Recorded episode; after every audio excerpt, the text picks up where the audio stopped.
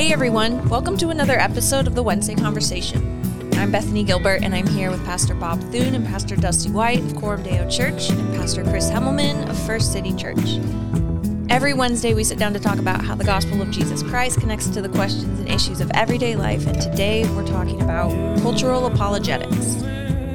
Don't worry, we're not going to do a deep dive into the subject of cultural apologetics. We're going to try to keep it very accessible, but uh, it is a, a topic I want us to visit here on this podcast. Before we get to that, snacks. Mmm, snacks. We got them I like snacks. Bethany, shout out. to Allison, listener Allison, who brought us some scotcheroos and some Chex Mix. Both very tasty. Delicious. Salty and sweet. Yeah, in fact, there's going to be a lot left over. We're going to have to share it with the rest of the team. So it's going to ex- its bounty is going to extend. It's going to cascade beyond the Wednesday conversation to all who inhabit this building today. So mm-hmm. that's good for I them. will just say, like, scotcheroos are like one of my top desserts. Right. I feel Just like love them. everybody loves scotcheroos. Also, there's a few listeners who really hate when we talk about snacks and dogs. I don't know why. You either apparently people either love us talking Why? about dogs or they really are like, "Hey, could you guys just stick to like Never talk about dogs again. because Man. but listen, we're going to have Maybe to they make just feel convicted they haven't brought snacks. They probably do. We're going to have to make some listeners angry today because apparently Chris got another dog. We did. Whoa. And I want to hear the story about how you how can you handle having two dogs at once? That's I mean, I know people I do mean, this, I've been asking myself that question. Is it the Uh, same same breed? Same breed. She's a mini though. So you but have a she's- regular golden doodle and a mini golden doodle. Yeah, but she's going to be on the bigger end of a mini, so she'll get about 40 to 45 pounds. How old is the other dog? She, Or, I mean, sorry, how big is the other dog? she's about 65. Oh wow, Whoa. Because my full size golden doodle is only about forty five pounds. Yeah, So, our our standard. She's she's a big girl. Her her is it uh, because you overfeed her? no, her mom was her mom was like close to 70 pounds, so she's just a big on the bigger end. They can get up to 100 pounds apparently. yeah, So my neighbors had one that was like 110. Yeah, dude, my neighbor's That's a doodle big- is that's a a big beast. fella. Hey, uh, is this impulse purchase? What, what are we doing here? Yeah, What happened? Sort of. So the end of February, my mom texted me and she asked me if we had any interest in getting another dog, and she she sent me a picture of our current dog, uh, or our, the dog that we just got. Um, she's from the same same breeder that we got our first dog from. She was one of the last of her litter, and so what this breeder does is they go half price when they're like the last two. She's like, "Hey, this dog is half price. Any interest?" And we were about ready to hit like a super busy season. Like, sorry, maybe someday, not today. Uh, so a few weeks later, my mom texts me another picture, which it looks like the same dog, but it's in my aunt's house. And I'm like, did you buy that dog? and she's like, yeah. And they're going to bring it down to me when, when my aunt was going to go visit her in a few weeks. And she's like, you know, I, I just wanted to get her. And if you change your mind, you can, you can have her, but no pressure. I'll just keep her if you don't want her. And I was like, and, and Mindy, like immediately, she's like, we are not going to get that dog. that dog, we- we just like sort of like drew this line the same. We're not going to get this dog. So I had no intention. So uh, a few weeks ago, I went down to visit my mom and did not intend to bring a dog back. But you did. and yet here And we yes, are. here we are. So I get down there, and Mindy was out of town at a, a deal. So I took our dog down, and we just went down for a few days. And I see this dog, and I'm like, I text Mindy, and I'm like, hey, if you were here, you'd probably want to bring her back. But she's like, ah, we just can't do this, can we? And so she's like, but send me pictures. Send me more pictures. Oh, done. There it is. So over. again, well, here's what's funny. So I'm I'm gonna I have to preach that Sunday. So I'm gonna leave my mom's house at two on Saturday. She lives about eight hours away. And I am literally 30 seconds out the door, like packed up, ready to go, not gonna bring this dog home. And uh, as often happens, just as you're about ready to leave, you fall into a deep conversation. So my mom and I get in this deep conversation. Next thing I know, it's like 3, 3 p.m. I look at my phone and Mindy had texted me some things. And one of the things was like, I really thought you were going to call me up and try to talk me into this. Kind I'm, and and I'm just like, are we really doing this? So I call her up and we talk for a little while. And the next thing you know, we're like, all right, let's bring her home. so it turned into kind of a weird impulse thing, but she's great. She's, she, I mean, What is she's this dog's four- name? Uh, Georgie. So Georgiana, but we call her Georgie. Love it. Is Georgie is Anna her middle name or the whole name is It's Georgiana? Georgiana. Yeah. Georgiana. Very So- southern. It's a lot of vowels. It's a lot of southern, very southern feel. So my wife is a huge Jane Austen fan. okay. Mm, sure. Her favorite, There it is. her favorite. Well, I think Emma's her favorite story, but she's also a big Pride and Prejudice fan. And in Pride and Prejudice, Mr. Darcy's sister is Georgiana, Wow. and so that's where the name came from. I always wanted to get a dog and name it Mr. Bingley. There you go, Mm. Mr. Bingley. That's a good dog name. I like that. I'm gonna keep that one. It's a Good story, File that one away. I like it. I like it. But uh, the nice thing is, is she's four months. She's pretty much housebroke, so we we didn't have to do as much work on that end. What are your two dogs doing while you're sitting here in the podcast studio? Or yeah, they that, like that destroying one. your house or what? Are No, they, one of them. So so Georgie is. We have kind of an Eden area in our in our house, and so we just kind of pinned her up in that. And then Rue, our four and a half year old, she's just probably chilling on the couch. Wow. The one couch she can get on. We have three couches. She can only get on one. Yeah, when you're not there, she's on the other two. That's what I want you to know. Yes. yeah. She's living on your couches when you're up. not home. I tried to do that.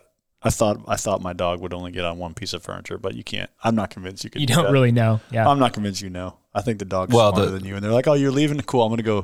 The Whatever. cool thing about the mini is like our mini is just like after you have the full size doodle, then you have a mini. You're just like, dude, you can do whatever you want. Like you can go on Yeah. the couch. You're so whatever. small. yeah. That's like a whole episode on dog. Uh, Chris's new dog right there. Did you know that? This We is a did- dog podcast. Well, we'll now. see you next Wednesday Did for you another. Did you want to talk again about when your dog died? No, I was going to talk. Can we to you bring about that back up? Are you are you doing okay with that? Actually, yeah, we're So we're wait, fine. wait now. Thanks for thanks for not asking but telling.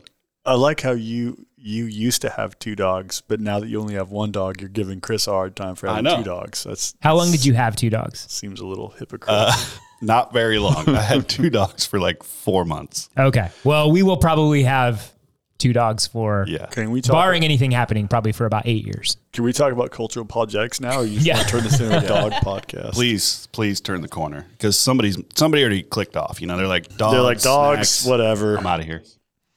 Okay, so uh, as you may know, I am a fellow of the Keller Center for Cultural Apologetics, which is a ministry of the Gospel Coalition, kind of a new little think tank slash uh, resource producing group that uh, was recently brought together. And the the biggest question I've got is, what is that? Yeah, what are we talking is- about? what is that? there? What do you do? What could this the Keller Center for Cultural Apologetics? So I want to try to help the average Christian understand the work of cultural apologetics. What is that? And more importantly, why does it matter? Why would we want to be doing some work in this area? And what does it mean for us to um, care, pray for, encourage work being done in this area? I guess there are a few ways into this. One is just to say, if you are familiar with uh, Tim Keller, the easiest way to understand cultural apologetics is just to say, it's the stuff Tim Keller does.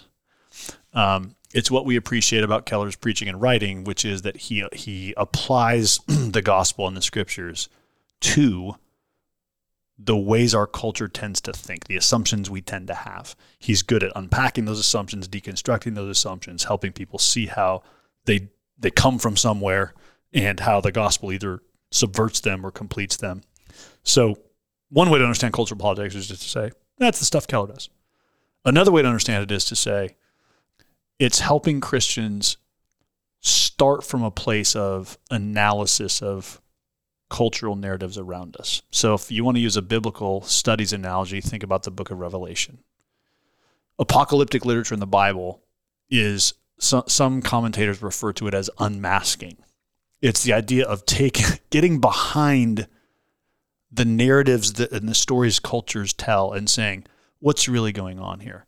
And so, you know, in Revelation you have all this symbolic imagery, the beast, the false prophet, the harlot, these are all image, Im, imagery driven ways of describing power, uh, affluence, seduction, the, the nature of what cultures create and the forces that are present in them that tend to erode or work against Christian faith. And so, in a similar way, though Revelation is applicable to every Christian at every time and is just sort of a way of thinking about, hey, we need to be aware of what are the things in the world that seduce us that try to destroy us, that work against the church. You can also think about that specific to cultures. What are the things for Americans that are uniquely narratives that shape us and that we believe and that tend to either defeat our belief in the gospel, complicate our belief in the gospel, corrupt our belief in the gospel? You know, so the one I use frequently is just to say, like, take a concept like freedom in America. So you read the Bible and you read, you know, uh, Christ has set us free from the yoke of slavery, or you read, you know, texts like, you know, Galatians, if if the Son has set you free, you're free indeed. And we hear the language of free and freedom in a certain way as Americans, because again, this is deeply held convictional values for our culture. We think about independence, freedom. You know, we celebrate it. We have a holiday built around it. It's part of our cultural dialogue and narrative. It goes all the way back to the revolution. Freedom has a certain register and means certain things to Americans. That may or may not be what the Bible means when it talks about freedom. And so the easiest way to, you know, think about the difference is Americans tend to think only about being free from stuff, right? Free from tyranny, free from taxation, free from, you know, government interference, free to carry a gun wherever I want, free to, you know, put up on my walls whatever I want, have whatever bumper stickers on my car that I want, free to define my gender however We just tend to think like more and more freedom from. We tend not to ask the question, what are we free for? What obligations do we have? What responsibilities are now given to us because of being free? But the Bible would ask all those questions. So as we talk about biblical freedom, we kind of have to deconstruct what America the, the register that takes to an American listener. Whereas if you're preaching the gospel in a different culture, probably you don't have to do that same kind of work, um, or the work looks different. So the work of cultural apologetics is trying to get specific about the cultural defeaters to the gospel and how we identify and deconstruct those and there's also a positive aspect to it of showing us how actually most of the values we hold most deeply come to us either from common grace, natural law, or from the heritage of Christianity. You know, like, man, actually, freedom, the way we enjoy it in America, is a fruit of the gospel's work in the world over lots and lots of centuries that has helped us embrace the fact that, man, human beings should be free from tyranny, free from oppression, free from, you know, like freedom is a good thing. So that's at a broad way of thinking the work of cultural apologetics. And a few weeks ago, I got to I got to be in New York City and doing some sort of initial work with that cohort of fellows around some of those conversations, some of those questions, some of the things that we want to sort of think through and work on for the sake of the church over the next few years. So I have a couple questions for you. One, are you personally, do you have a, a particular niche within that that you're focusing on, or are you kind of just tackling things a little more broadly and kind of what comes along, or what do you get assigned, or how how are you? What kind of work are you doing personally in that? Have you seen the Saturday Night Live sketch with more cowbell? yes. I'm yes. just playing the cowbell in the band. okay. And I'm hoping that they'll be like, "Hey, more cowbell," because I can't sing, I can't play the drums, I don't play the electric guitar. I'm just I'm just the guy wailing on the cowbell. So I'm saying that to say, actually, the people in the room are some of the best scholars and thinkers uh, writing and doing work in this area. What I'm trying to contribute and being asked to contribute is a couple things. One is a focus on the local church. So how can we help make sure these things are applicable and and work in the local church? And then thinking about preaching. So, you know, mm-hmm. the primary thing I do, one of the things, if you ask like what is what has been most impactful about the ministry of people like Tim Keller, most people would say his preaching. His writing came later, but a lot I have met a lot of people who are like, man, I, I podcasted Tim Keller and it changed the way I thought about the Bible. So the particularly the sort of asking the question, how do we train preachers and help those who preach the Bible learn how to do this work as they preach and in their preaching. That's probably that will probably be a specific part of what I focus on. And then others among the fellows will focus in sort of the areas that are areas of expertise for them. Some of them are writers, some of them are podcasters, some of them are uh, evangelists, and so there's sort of different niches that that people have specialties in.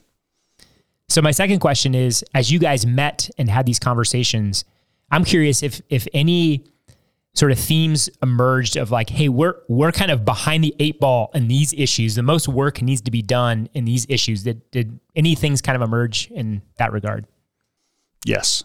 Um, we identified six preliminary areas of focus. I don't think these will be the only things we think about, but these will be sort of the first six of like, all right, here's six preliminary places we want to give some energy and attention. Let me let me list them for you. Number one, preaching Christ in a post Christendom era.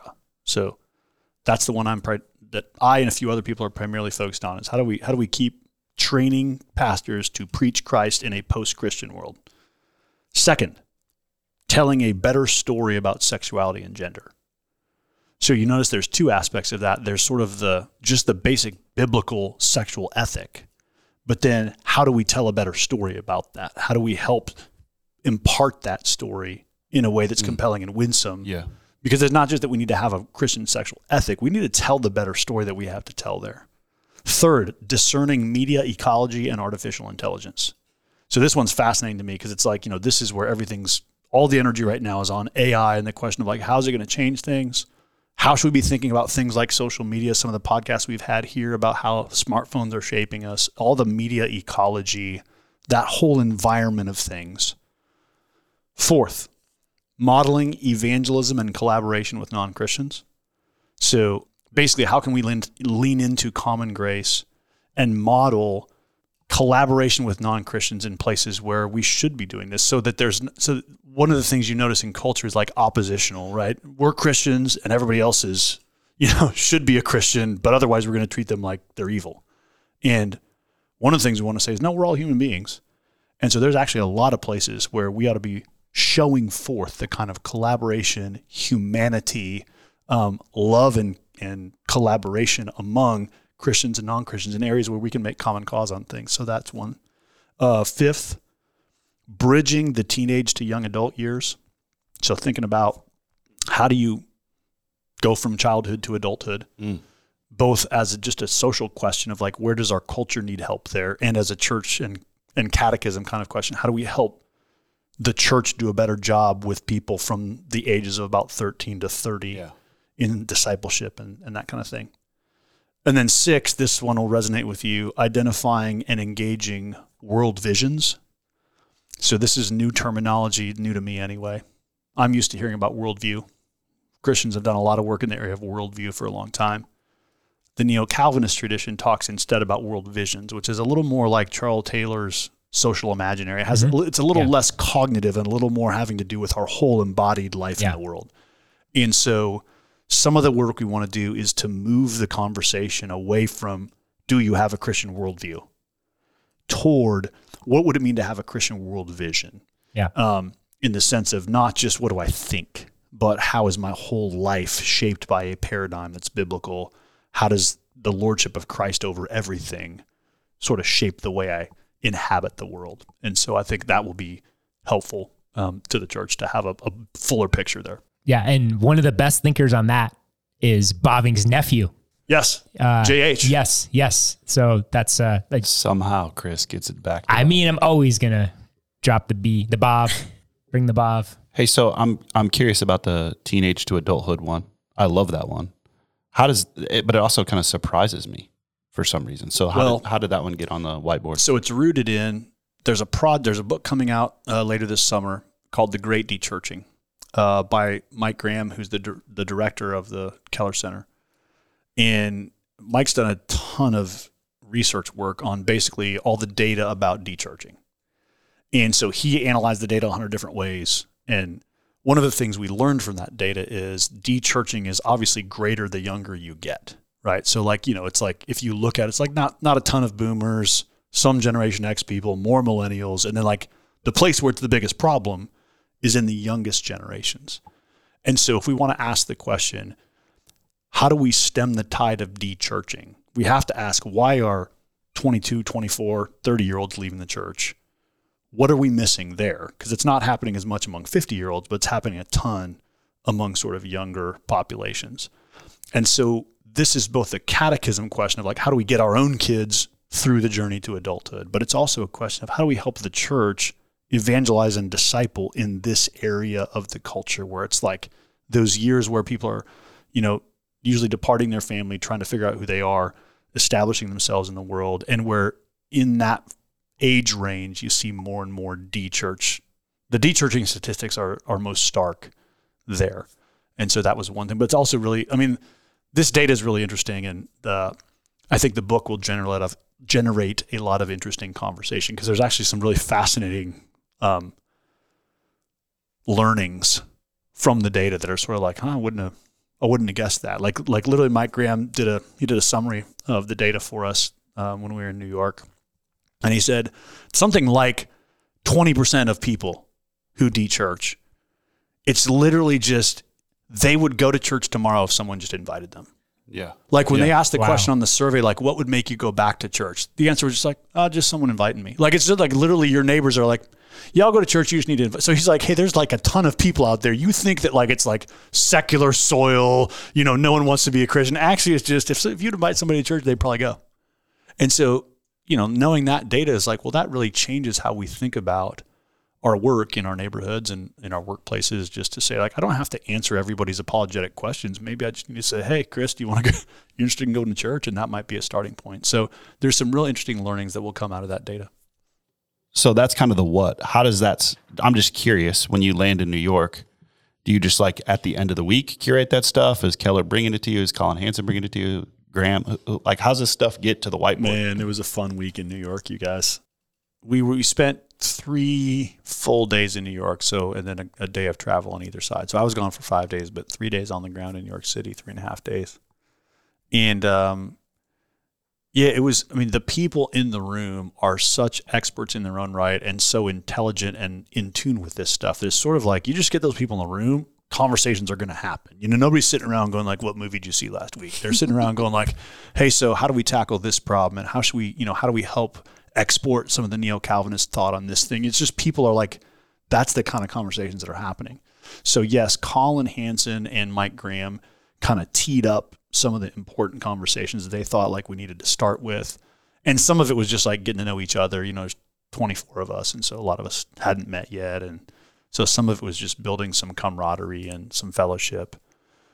But then, yeah, we basically just said, um, "Hey, let's identify what are what are some of the key areas that we need to start working on." And within a couple days, those those areas sort of crystallized. It was pretty clear. Like there's kind of six clusters of focus, both of the expertise of the people in the room, and also of the work that um, that kind of feels like it needs to be done right now. And yeah, we did. I mean, Tim had just gotten finished with cancer treatment in Maryland, so he actually w- didn't get to New York until the last day we were there, and his health was such that he it wasn't wise for him to come be with us. So he did uh, FaceTime with us, and we talked via you know technology, and sort of he just spoke into, hey, here's here's the work I think we need to be thinking about and focused on. But what's fascinating is, uh, you know, he just generates a lot of thought and a lot of ideas, and so he's always his mind is always working, and he's so good at sort of identifying who in the room is good at stuff and saying, hey, we need to put some more energy behind this project or that project and this question or that question. And so it's really, you know, Tim had already sort of said like, hey, on the preaching thing, here's what I think, you know, here's some of the things I think we need to be thinking about. And here's a couple ideas I'm working on. And here's a document from my hard drive that kind of helps to frame it out. So he, there are ways in which I think part of what we will be doing is just taking stuff that is sort of like in there in his consciousness and that he's sort of framed up and just saying, how do we apply that? One of the interesting projects I was telling somebody about is uh, work on a new children's catechism that I think will really change in a good way how we're discipling kids. Meaning, we got to help kids identify cultural messaging. If you think about the gap with our kids, it's like New City Catechism is great because it teaches them the Bible in 52 weeks, you know, basic Yeah. Christian theology. What it's not doing is helping them identify what's the culture say about the self? What's the culture say about autonomy? What does the culture say about happiness? Like just helping kids at a very childlike level understand, hey, here's what the world around us is saying about this. And here's how what the Bible says is different. Now, if they're in a good church where that's how the preaching works, maybe they're picking some of that up. But it is important that we help kids be able to just like know how to go to school and say, oh, yeah, that's that message. And I understand that the that a lot of people think that, but that's not what the Bible says, you know. Yeah, it's even interesting to think about teaching kids you're creating the image of God. And then instead of moving on to the next question, now we need to actually teach them how to be embodied. Right. Yeah. Those kinds of embodied things. Yeah. There's a lot of that stuff that's just like, yep, there's, and, and we all identified, you know, the questions the culture is asking now are different than 10 years ago. And so there's a way that cultural apologetics sort of always needs to be moving with the right, with the questions that are present right now. You know, you think about uh, transgenderism and gender identity. That's like the biggest question in the world right now. That question was really small 10 years ago. It was there, but it certainly did not have the cultural influence and power that it does now, where it's kind of on everybody's mind all the time because everybody knows somebody who's asking that question. And so there's just ways that this work of cultural apologetics always needs to sort of be asking what is what are the questions or the narratives in the culture and how do we apply the gospel to them in a meaningful way. So did you guys all leave with like concrete task, like say, hey Bob, in the next six months, year X Y Z, or is it kind of hey, here's some areas, explore this more, get back to us? Yeah, there um there was there was a few things that were real concrete. There was no like, hey, here's my here's the task I'm working on for the next six months. Um, but there were so, there's some projects that are like, all right, these projects are in various places in flight, and then we will sort of iterate them forward a step at a time. A lot of it too like a lot of people are already working on stuff. Mm-hmm. You know, like there's Yeah. books getting ready to come out. There's people who are writing manuscripts on things, and so it's just like, how do we just continue to sort of put momentum behind some of that work? to help the church in cultural apologetics. So a lot of people are already there's like projects in flight and we're just trying to say, "Cool, you're doing that? Great. Let me help. Let me get the word out about that and let me, you know, can I get an advanced copy of the book so I can read it and so we can speak into it and so we can help to make it, you know, available to people who want it, those kinds of things." It was your first time in New York City, right? It was. And how was it? Man, Bethany, you've been there a few times. Yeah.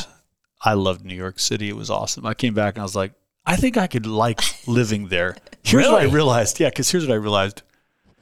It's a very dense place, and it's you know it's kind of overwhelming as far as just how many people there are and how you know how urban the city is. But I'd spend just as much time driving every day in Omaha as I would have spent walking or on the subway in New York City. Like it's just like Sure. Actually, sure. life is not any more complicated. It's just different.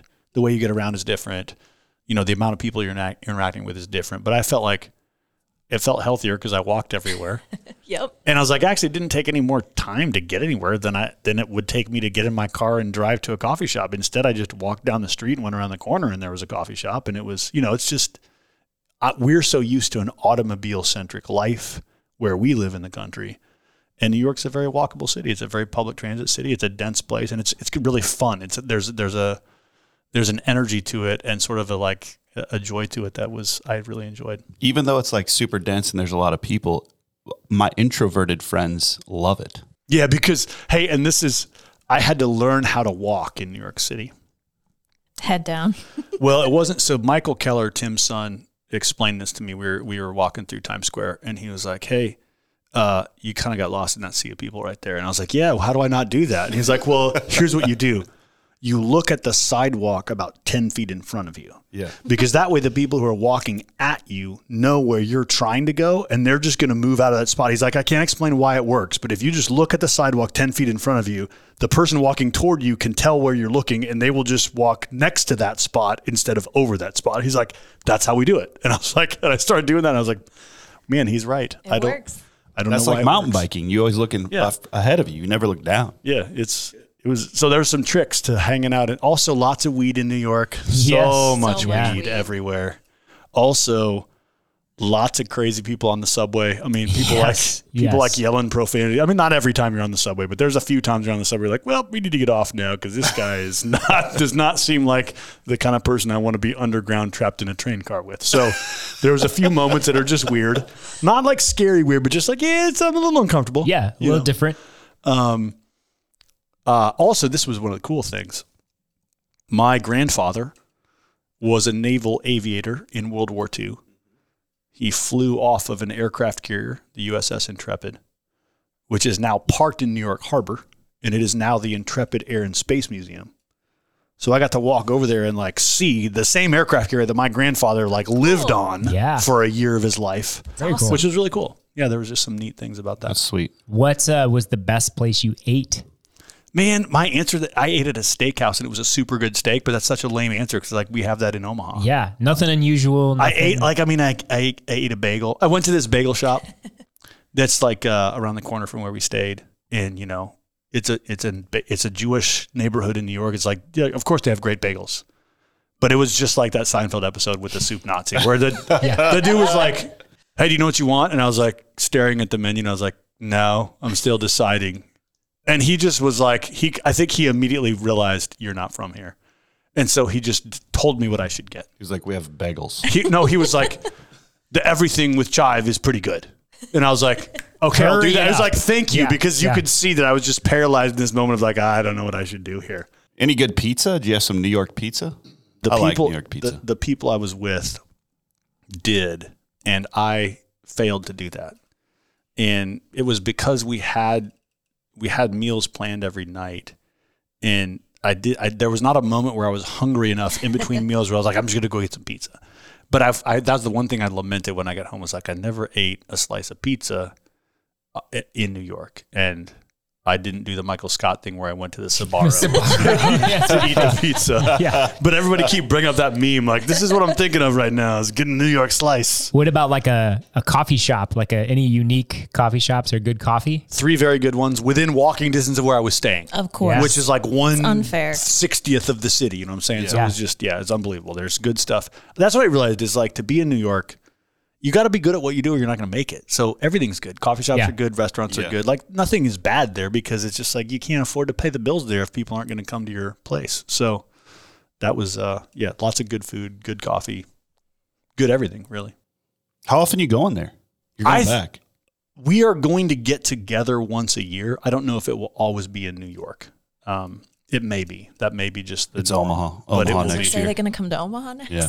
Hey, I did experience the whole like flyover state syndrome. Oh, oh yeah. Where I was like, people are like, "Hey, where are you, where are you from?" And I was like, "Omaha," and they would like you would see the blank look in their eyes, like, "I don't know where that is." They're like, they were saying everything with John. They're like, "Where?" I don't know. You could see like their eyes just kind of they- they had that look that said, "I actually don't have any idea where that is." Isn't that the thing Peyton Manning yells when he I did football? have that conversation.